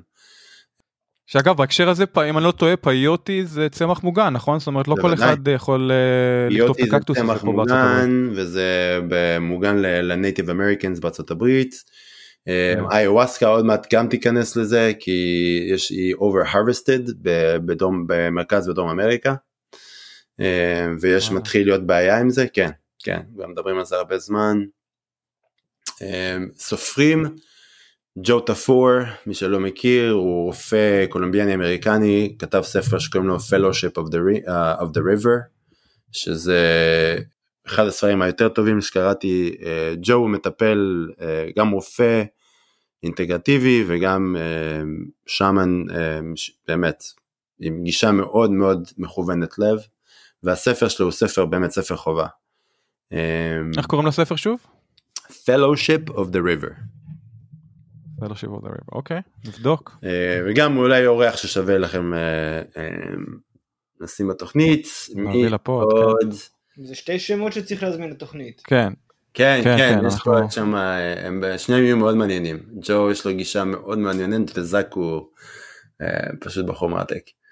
ואחרון אחרון חביב, אה, זה לא בדיוק פסיכדליה, אבל אני באמת חושב שזה יכול לעזור לכל מי שרוצה, מי שמתעסק בעולמות האלה. הספר הכי טוב על הגישה הפסיכו-רוחנית ל- לטראומה שאני קראתי, שנקרא Trauma and the Soul. Trauma and the Soul, לא. והסופר קוראים לו דונלד קלשד, K-A-L-S-C-H-E-D. אה, מעניין. מאוד. יש את זה גם בתרגום לעברית או שזה רק באנגלית עד כמה שאתה יודע? אני בספק, אני בספק, ואולי זו דווקא באמת הזדמנות לראות אם שווה לתרגם את הספר הזה לעברית. אה, מעניין. שווה לתרגם את הספר לעברית. אה, זהו, זה יפה. יפה. אז לאחרונה, כמו שהזכרתי, אנחנו עדים למסחור, מסחור מה של חלק מהחומרים הפסיכדליים, אבל בכל זאת, אילו מוצרים או טכנולוגיות Mm. מרגשות אותך במיוחד ו- ולמה? אם בכלל, אני לא יודע אם התנסית, אני נתקל במוצרים כאלו ואחרים פה בקליפורניה. מוצרים אנחנו מדברים כמו אה, פסילוסיבין gummy זה משקה של פסילוסיבין אה, כאלה, אה, כן. כל מיני microdosed pills DMT inhaler כל מיני דברים זהו, פה. vape pen זה באמת אה, להיט העכשווי נראה לי. כן. אני מה שאותי, מקליפורניה או מישראל יאיר? אני לא יודע, מישהו נתן למישהו שנתן לי, אני לא יודע, לא, לא ניסיתי את זה עדיין. אוקיי. לא נראה לי שאתה רוצה להגיד את זה בתוכנית. לא, יאיר, כן יאיר אה, הוא פתוח לכולם. וכנראה שמשטרת ישראל לא מאזינה לנו בכל זאת לא יאיר לא אני לא חושב גם אם כן, מה, מישהו נתן לי vape pen של אה, DMT, מה, למה לקחת? כן. הוא ריק, כן. הוא ריק גם ככה. אמ, כן, תשמע, כל ה movement של ה microdosing זה מאוד, אותי מאוד מרגש ומאוד מעניין. אמ, גם כי אתה מאמין בזה אתה מאמין שזה באמת עובד או שזה כן, באמת אה, כן. אפקט הפלסיבו כן. שמשחק תפקיד? אני, אה, אני יודע. שזה עובד. אני עובד, יש לי מטופלים שעושים את זה כחלק מהטיפול שלהם ואני רואה את השינוי. כמה פלציבו, כמה אמיתי, אתה יודע, זו שאלה שאנשים צריכים לעשות מחקר עליה, אבל זה בהחלט עובד. אה, אני רואה כמה זה, זה, זה א' כל אלסטיות פסיכולוגית. אנשים פתאום יכולים באמת לחשוב קצת יותר, בצורה יותר רחבה, לאתגר קונספט כאלה, אה, תבניות קוגנטיביות שיש להם בצורה יותר טובה, יש הרבה יותר גישה ל- לרגשות, רגשות יותר מאתגרים, ואני רואה כי רוב הפרוטוקולים זה עושים תקופה של on ואז תקופה off. ואני רואה את ההבדל, אני באמת רואה את ההבדל בין התקופות on ותקופות off. אה, מעניין. אז זה מאוד מרגש אותי, מה שכן, יש חברה אחת, אני לא, אני, יש לי הרבה מה להגיד על כל החברות אה, קטמין וזה שמנסות עכשיו לפרוץ את השוק, רובן הטיפול הוא חסר אחריות לטעמי, אה. לטעמי. באיזה באיזה מובן חסר אחריות מה דוחפים את זה סתם אגיד ללא לך- צורך או המינונים? כמו שיאיר אמר, אני אגיד לך מה, אני דיברתי עם שתי CEOs של חברות כאלה לפני שנתיים. והתשובה שאני, כששאלתי אותם, אוקיי, מה אתם עושים, מה הפרוטוקול ומה עושים עם אינטגרציה? התשובה שקיבלתי מהם זה, אינטגרציה זה לא, לא רלוונטי לנו כרגע, אנחנו חושבים על scalability. איך להגיע לכמה שיותר אנשים. אה, וזה מזכיר את עולם הפארמה לא? זה חלק ב- מעולם בדיוק, הפארמה. זה בדיוק זה. אנחנו מש, פשוט מש, לוקחים את זה מעולם הפארמה ופשוט שיעתקו את זה לעולם הפסיכדליה. ורוב החברות האלה הם לא, הם, אה, האנשים שמקימים אותם זה לא אנשים שיש להם איזשהו רקע טיפולי, הם מעסיקים בעיקר רופאים שאין להם רקע טיפולי, לא טיפולי פסיכולוגי או לא טיפולי רוחני או לא טיפולי פסיכדלי, וזה בעיה. יש חברה אחת בקנדה שקוראים לה נומינוס, שהם עכשיו בתהליכי בנייה, שזו החברה היחידה שאני מכיר, פשוט מכיר אנשים שעובדים שם, שבאמת מנסה לייצר חברה שבאמת עובדת גם עם עקרונות של לקחת את החוכמה מה-indigenous cultures האלה, לערבב את זה עם פסיכולוגיה פסיכו-רוחנית, לאמן את המטפלים שלהם לעומק, והשאיפה שלהם זה לייצר קליניקות שיהיה בהם טיפול MDMA ופסילוסייבין, שהוא באמת טיפול אינטגרטיבי. שיש תהליך לפני, יש תהליך אחרי, זה ההבנה שהתהליך הוא לאורך טווח, וזה לא רק אה, חוויית אה, שיא, ואז בסדר, יאללה ביי, קח קטמין הביתה ותעשו את זה לבד בבית. יש בזה משהו שמרגיש לי, זה גם מרגיש לי רווי קפיטליזם, וגם באמת חסר אחריות. מה יקרה אם הבן אדם עושה את זה לבד בבית, ופתאום עולה משהו מאוד מאתגר, ואין לי מי לפנות? בעיה. בעיה. בהחלט. בעיה. וכמובן MAPS, אתה יודע, מה ש MAPS עושים זה, כן. יכולים להסכים או לא להסכים עם הפרוטוקול, אבל הם, הם ה pioneers, ובאמת מה שהם עושים זה... כן היה לנו גם אותם בתוכנית. היה לנו את נטלי גינזברג פה אוי, בתוכנית. נטלי, כן. אז מה הטיפ הראשון שהיית נותן למישהו שרוצה להפוך למטפל עם פסיכדלים? אה, קודם תשקיעו הרבה אה, זמן ומאמץ בלהיות מטפל טוב. פסיכדלי הצידה. קודם תהיו מטפלים טובים. אחרי זה אוקיי. לחפש קהילה של מטפלים ולדבר ולעבוד ולשמוע איך אנשים אחרים עושים את זה, מה עובד להם, מה פחות עובד להם. לחפש הרבה training, הרבה הרבה training. כרגע Psychedelics Today מציעים לטעמי את ה training הכי comprehensive, יש להם קורס של שנה שקוראים לו Vital, שהם באמת הביאו את השמות הכי גדולים שיש בתחום ברמה uh, של ה-education הכי גדולים בתחום, uh, וללכת, ללכת וללמוד, ללמוד, ללמוד. אין קיצורי דרך, באמת שאין קיצורי דרך. אם אתם רוצים יפה. להציע טיפול פסיכדלי טוב, אז להשקיע, להשקיע את הזמן, להשקיע את הכסף, להשקיע את המאמץ, הדברים האלה חוזרים anyway. בסופו של דבר, כשכל זה יהיה חוקי, אנשים, המטופלים, הקליינטים של העתיד, ידעו להבדיל מי טוב ומי מי חיפף את זה. כן. וכמובן, כמו רופאים? בדיוק, כמו בדיוק, מטפלים אחרים? בדיוק, כמו כל מטפל, נכון? אתה לא תזמין שרברב שעשה קורס של חודש אונליין לבוא לתקן, לעשות לך את הבית. אתה לא תעשה את זה, למה? כי אתה יודע שכנראה כן. זה לא יהיה טוב, ואם אתה תעשה את זה בשביל לחסוך עלויות, סביר להניח שהוא יהיו בעיות בעתיד. וחוויות אישיות, כמובן, לעשות חוויות אישיות, אבל באמת לחוות את זה, לא רק, כן, לא רק לעשות פיק אקספיריאנס, ללכת לחוות את זה ברמה הטיפולית, להעביר את עצמך, את אותו תהליך, שאתה הולך להעביר אנשים אחרים. בהקשר הזה אתה חושב שמטפל בפסיכדלים חייב גם להתנסות באופן אישי באותם פסיכדלים שהוא מטפל איתם או שאתה חד משמעית כן, יודע חייב אוקיי חייב. אה, זו שיחה שאני ואנחנו אני ויאיר מנהלים את בוא- בוא- בוא נדבר. הזאת בזוויות קצת שונות. בוא, אני סקרן, אני, אני אגיד לך, לא, אבל מי, ש, מי, שמוכ... מי שעושה לך את הטיפול זה לא מי שהוא ה-CEO של החברה. ברור אנחנו יותר מדברים אה, היה לנו CEO. ויכוח גם עם חלק מהאורחים היה אורח אחד אה, בתחום הקנאביס בישראל שמעולם לא התנסה בקנאביס והוא ה-CEO של חברה מאוד גדולה בישראל ומצד שני היה לנו אה, בחור אה, משבוע שעבר שהתראיין ואמר שהוא לא יעשה עסקים עם CEO שלא יודע לגלגל את הג'וינט של עצמו. אז אתה יודע יש פה הדעות חלוקות כמובן זה קצת שונה מטיפול ממישהו שהוא באמת אשכרה מטפל עם החומר הזה וצריך לדעת איך הוא עובד. גם באופן תיאורטי וגם כנראה באופן מעשי כמו שאתה אומר. אין לי בעיה אבל כן, האם, האם, האם CEO ומייסד לא. של חברה שמתעסקת בפסילוסיבין האם חייב להתנסה ב... אני חושב? שזה יהיה עדיף, אבל כן. השאלה היא, היא בשבילי זה אוקיי, אם ה-CEO לא יודע לגלגל לעצמו את הג'וינט, האם הוא ידע להביא מישהו מאוד מאוד מאוד מנוסה, שיהיה אחראי על כל Yeah. הפן הטיפולי. אוקיי, אז אתה לא יודע, אבל תביא מישהו שכן יודע, שכן יודע לגלגל לעצמו את הג'וינט מטאפורית, Yeah, yeah. וידע אוקיי. לעזור לאנשים אחרים ללמוד איך לגלגל את זה, אז זה כן. האם אני, אני נגיד למשל אף פעם לא ניסיתי אייבוגיין. האם זה אומר שאני לא יכול לעבוד עם מישהו שחוזר מריטריט של אייבוגיין? אני לא חושב שלא. אני לא יודע את הניואנסים, אבל אני כן יודע מה זה לעבור חוויה שבה אתה נפתח לעולם של מעבר. מה זה לתקשר, אייבוגיין זה בא מתרבות שבה כל זה סביב ancestry, חיבור לאנססטרי שלך. כן, אני יודע, יש לי frames וחוויות אישיות שכן יכולות לעזור לי להתחבר. האם יש סיכוי שמטפל שעבר אייבוגן בעצמו יוכל לתת משהו יותר טוב? יש סיכוי כזה. Yeah. בהחלט אפשרי, אוקיי. אבל זה לא 100%. Fair אבל. אם אין לך אף ניסיון, או עשית LSD שלוש פעמים לפני 20 שנה, ועכשיו אתה קורא לעצמך מטפל פסיכ... פסיכדלי, מבחינתי זה בעייתי. בעייתי משהו. זה בעייתי. טוב, השאלה האהובה עליי, מוזיקה וקנאביס, מבחינתי מדובר בשילוב קוסמי.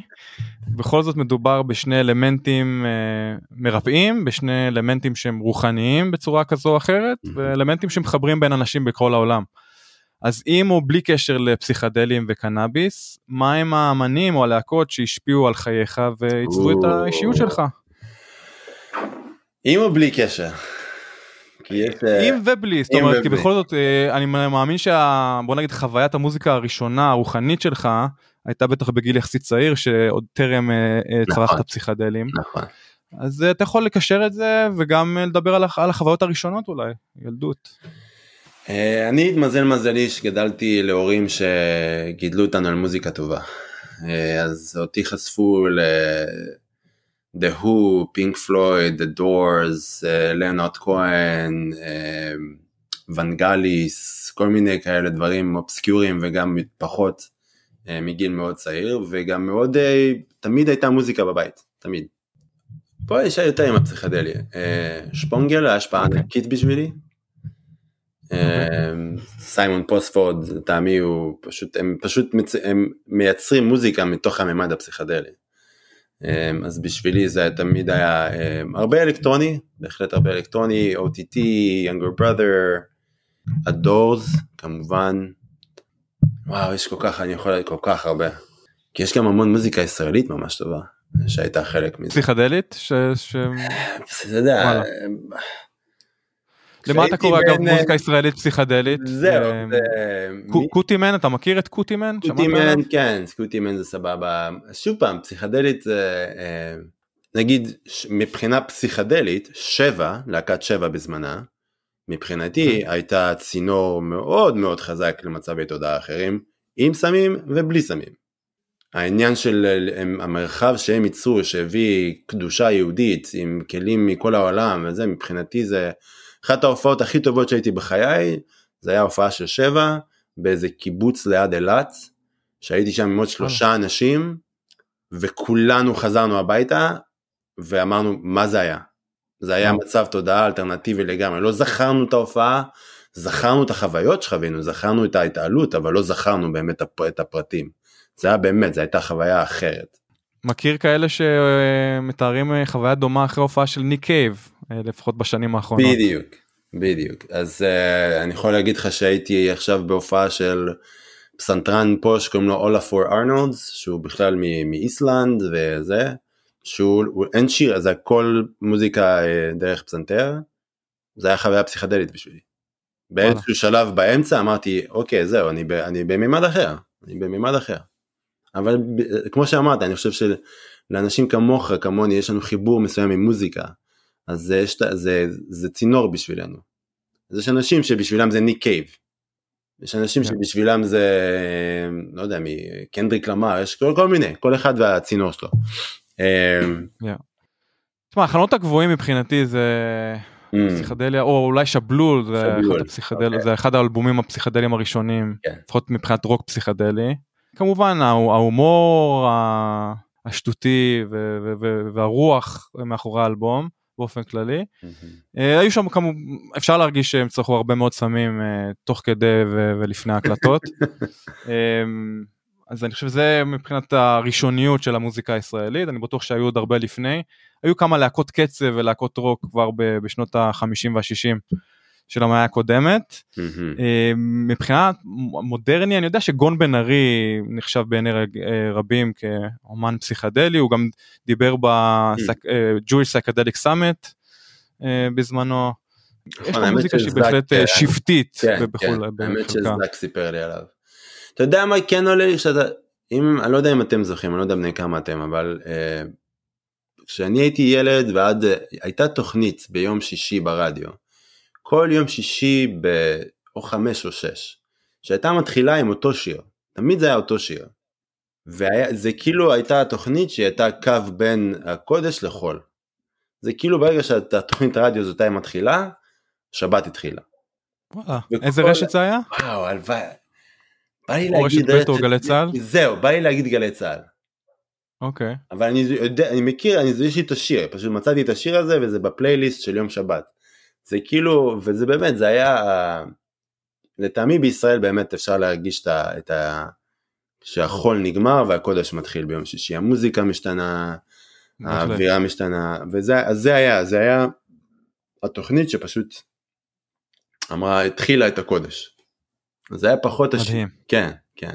זה של חוזה פליסיאנו, ולשיר קוראים פיגאו, זה P-E-J-A-O. אוקיי, נקשיב לו. איזה תקשיב. כן. אז חמש שנים מהיום, איפה תרצה להיות עוד חמש שנים? והאם להערכתך נזכה לראות גם לגליזציה פדרלית של פסיכדלים עד אז? אה, אני אתחיל עם אה, סעיף ב' ואגיע לסעיף א'. אה, אוקיי. שאלת הלגיליזציה זה שאלה שלא, אני לא חושב שהיא תלויה במובמנט והיא תלויה באמת בכוחות הפוליטיים. הרי יש לנו כבר מספיק מחקר ומידע שאנחנו יודעים שזה עובד. העניין הוא שאנחנו צריכים לזכור שברגע שסקדליקס יהיו ליגל, חברות התרופות, עולם הפסיכיאטריה ועוד הרבה עולמות אחרים שהם לובייסטים לכל מיני כוחות פוליטיים, הולכים לאבד המון כסף. וגם לאבד המון מעמד. לטעמי זה משפיע על אורך על תהליך הלגיליזציה. אני כן רואה ומקווה שלפחות MDMA יהיה ליגל וזמין בחמש שנים הקרובות. עכשיו, yeah. מצד שני, גם יש פה, לפחות בארצות הברית, מובמנט מאוד חזק של דיקרימינליזציה ודוחפים לגיליזציה. לצערנו עכשיו ממש, אני לא יודע אם אתה קראת את זה דן, אני חושב שזה היה אתמול או לפני יומיים, שניסו, הארטיקל uh, שניסו להעביר שיעשה לגליזיישן, נפל. זה עלה להצבעה ולצערנו זה לא, לא הצביעו בעד.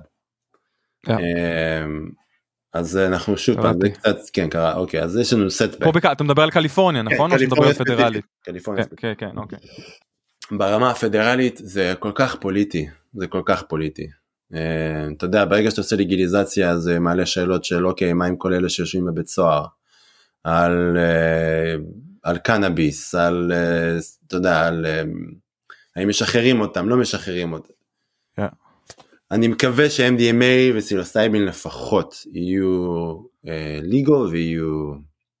Yeah, עוד חמש שנים או פחות, כן. מדברים על אפילו שנתיים שלוש, על MDMA לפחות. זה גם, אבל אני שמעתי את זה מאנשים high up במאפס ב-2018. שאמרו עד 2021 כן. אנחנו נהיה legal. כן. אנחנו 2022 כן, אני חושב שזה הפעם אה, דווקא, זה, או ביידן או הממשל הפדרלי יצא עם איזה הצהרה שהם כן, מנסים. לעשות את זה בשנתיים הקרובות. זה יהיה מקסים, אבל אתה יודע, שוב פעם, אה, זה מעניין, ה timeline שלהם מעניין כי יש לו עוד שנתיים. אז כמה מזה כן. זה באמת חלק מ... והוא אמר גם הרבה הרבה דברים על קנאביס אה, שלא התגשמו לצערנו הרב זאת אומרת בדיוק. מבחינת החקיקה הפדרלית. ו... אז שוב פעם כמה יושבים הרבה זה... מאוד אנשים בכלא. בדיוק. כמה מזה זה פוליטיקה ולנסות למשוך את הקולות וכמה מי יודע. אה, עוד חמש שנים אה, אני מקווה החלום זה להקים סוג של כפר retreat center שאנשים יבואו ויעשו עבודה כזאת בכל מיני קונספטים שונים, אה, ללמד עוד הרבה, להיות הרבה יותר אה, בתחום ה-education בעולם הפסיכדלי, התקווה שבשנה הבאה להוציא ספר שקשור בדיוק לאינטגרציה. וואלה. כן, כן, כן. ותודה. להיות שמח, להרגיש ממומש, להרגיש שיש לי הרבה אהבה בחיים, להיות בריא, במיוחד אחרי השלוש שנים האחרונות, בריאות זה חשוב. ולהיות מוקף באנשים, באנשים שאני אוהב ושאוהבים אותי ושאנחנו עובדים בשביל לייצר עולם, עולם יותר טוב. אמן, אמן, נשמע בדיוק מה שאני אה, מאחל לעצמי ולמאזינים שלנו, אז אה, בהצלחה לכולנו. אולי נקים כפר ביחד, דן. בשמחה, בשמחה. אה, אנחנו שנינו בקליפורניה, זה בהחלט המקום להקים בו משהו כזה. נכון. אז עידו לפני שאנחנו מסיימים איך המאזינים שלנו יכולים לעקוב אחריך במרשתת כן. אחרי הפרויקטים שלך וכולי.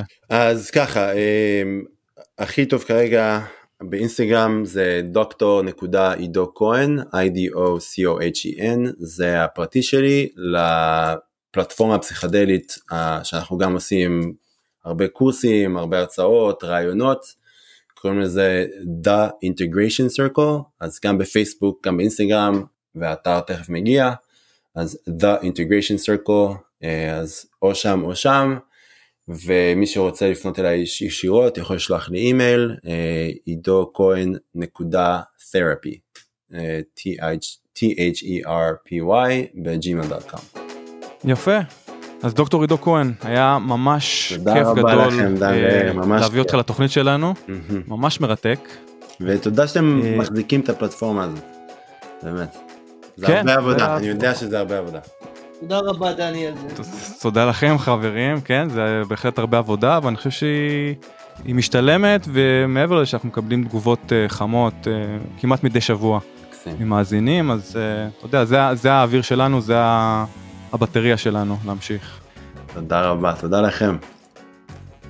אוקיי, אז זה היה דוקטור עידו כהן, שיחה יותר ארוכה ומרתקת על פסיכדלים ועל אינטגרציה. מה לקחת מהשיחה הזאת, יאיר? אה, מה לקחתי מהשיחה הזאת? א', אה, הוא שם את זה במילים יפות, את הנושא של, אה, של פיק אקספיריאנס אל מול משהו שבעקבות אינטגרציה יכול להביא לך איזשהו שינוי אמיתי בחיים, כי כולם מדברים על, פסיכדלים שינו אותי, אסיד שינה אותי, אבל לא באמת כאילו אתה יכול לשים איזה כמה שנים אחורה ולשים את האצבע על מה באמת היה שם ומה באמת נכנס לחיים מעבר לזה שראיתי איזשהו חיזיון מדהים ו- ואתה חושב שמשהו השתנה. אז אינטגרציה יכולה להיות ההבדל בין המצב שאתה חושב שמשהו השתנה למשהו שהשתנה וזה הבנתי מהשיחה הזאת איתו. מעבר לזה... אני אגב למדתי בהקשר הזה שאינטגרציה מתחילה בכלל עוד לפני שצרכת את החומר עצמו. זאת אומרת once קיבלת את ההחלטה שם מתחיל התהליך. אוקיי? כן. וכמו שהוא אמר בפרק זה תהליך ארוך לפעמים הוא בלתי נגמר והוא דורש הרבה הקרבה וזמן מצד המשתמש. זאת אומרת דיברנו על אותה על אותו פיק שקורה בחוויה אם זה חוויה של פטריות של אה, 4 5 או 6 שעות LSD קצת יותר MDMA וכולי. אחרי החוויה חייב לקרות איזה תהליך כלשהו.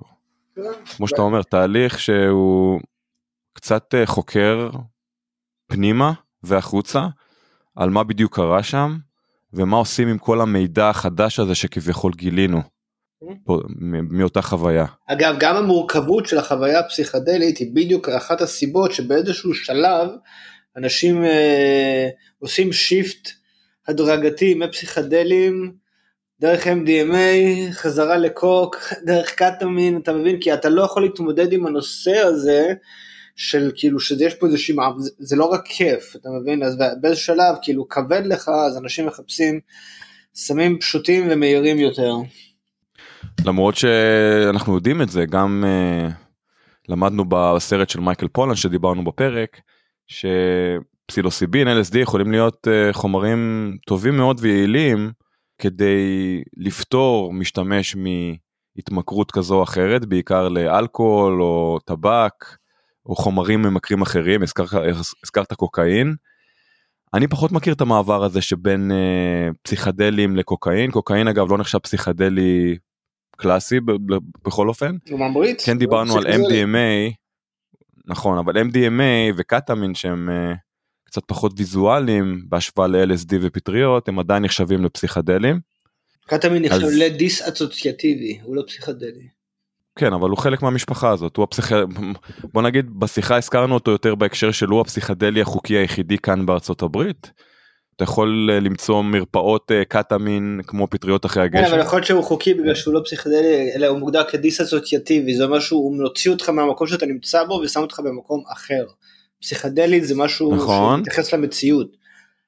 ושווה גם כמובן להתחשב במינון כמו שדיברנו בפרק ההבדל בין חוויה נקרא לזה מדודה לבין קיי-הול אותו חור שנופלים עליו יכולה להיות מאוד מאוד דקה. זאת אומרת ההבדל יכול להיות ממש ממש קטן מבחינת המינון. אתה רוצה קצת להסביר על הקיי-הול כי אני לא התנסיתי בקטמין מה מרגישים בקיי-הול. אה, בכזאת נפילה. זה לא כזאת נפילה, כאילו זה לא, זה לא כאילו שזה טעות אה, להגיע לשם משהו כזה, יש שם הרבה מאוד אנשים שנכנסים ל- לקהול בכוונה מלאה, כאילו, זה, זה לא, זה נעים אה, למדי, כאילו. מה המטרה בדיוק של הקיי-הול? לא, מה- שוב, אתה, מה- מה אתה משיג אתה שם? מנסה להכניס את זה לאיזשהו פוים פסיכדלי, כשזה לא, זה לא פסיכדלי. אין פה נושא של להרוג את האגו, זה יותר, זה יותר נותן לך תחושה של פרספקטיבה אחרת על מצב קיים. כאילו הכל הכל נהיה מאוד מאוד רחוק ממך ואז כאילו אתה רואה את זה אחרת ויש בזה מין אלמנט של כאילו שזה מעין מחייב התבוננות אבל אתה בתוך כל הדבר הזה מרגיש שמאוד מאוד בטוח. אוקיי זאת אומרת קיי-הול זה לא בהכרח אה, סרטים שהמשתמש אה, לא, אוכל תוך ממש לא, כדי אנשים שימוש עושים את זה בכוונה מלאה נכנסים לכאילו, ממש, כאילו, אבל זה פחות סוציאלי אני מאמין נכון אם אנחנו מדברים על אה, כן, לא צריכה שהיא סוציאלית או חברתית. אתה לא מתקשר, אבל כאילו, אתה די טעבן לגמרי, אבל כאילו, איכשהו כשאנשים נוטים לעשות את זה ביחד, כאילו, אתה יודע, מעבירים ככה שעות. זה מאוד, אגב, כאילו, גם קטמין ממכר וגם אה, אפשר למות כן. מזה. בכמויות גדולות כמובן, נכון? כי ברגע שאתה מתמכר אתה מתחיל לעשות כמויות גדולות וזה מגיע למצב של אני ראיתי זומבים בחיי כאילו אנשים שהולכים ונתקעים בעמודים ראיתי את זה בגואה. וואו.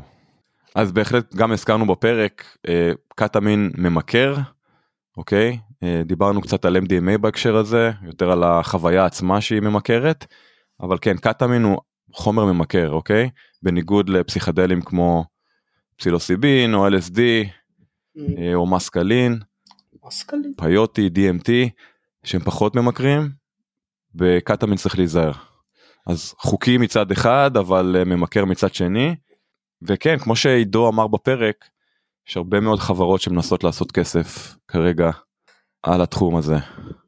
עוד משהו שדיבר אליי, וזה נושא שמעניין אותי באופן אישי, אני בטוח שגם רבים אחרים, זה בכל כל מה שקשור בטיפול זוגי באמצעות פסיכדלים, הזכרנו MDMA בהקשר הזה, אני חושב שאפשר גם להזכיר את אה, אה, פטריית הפסילוסיבין.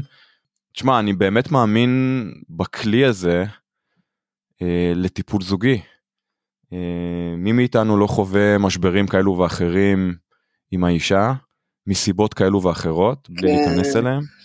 אבל זה, אני חושב שזה באמת אה, אופייני ל- לרוב העולם המערבי, רובנו חווים את המשברים האלו, ואני חושב שיש כוח לפסיכדלים, שוב, בעיקר MDMA ופסילוסיבין, גם להרגיע, ליישב ולהסתכל על דברים מזווית אחרת, הרבה יותר ידידותית, אוהבת, תומכת, אה, לא צינית, כמו שהיא לרוב ביום יום.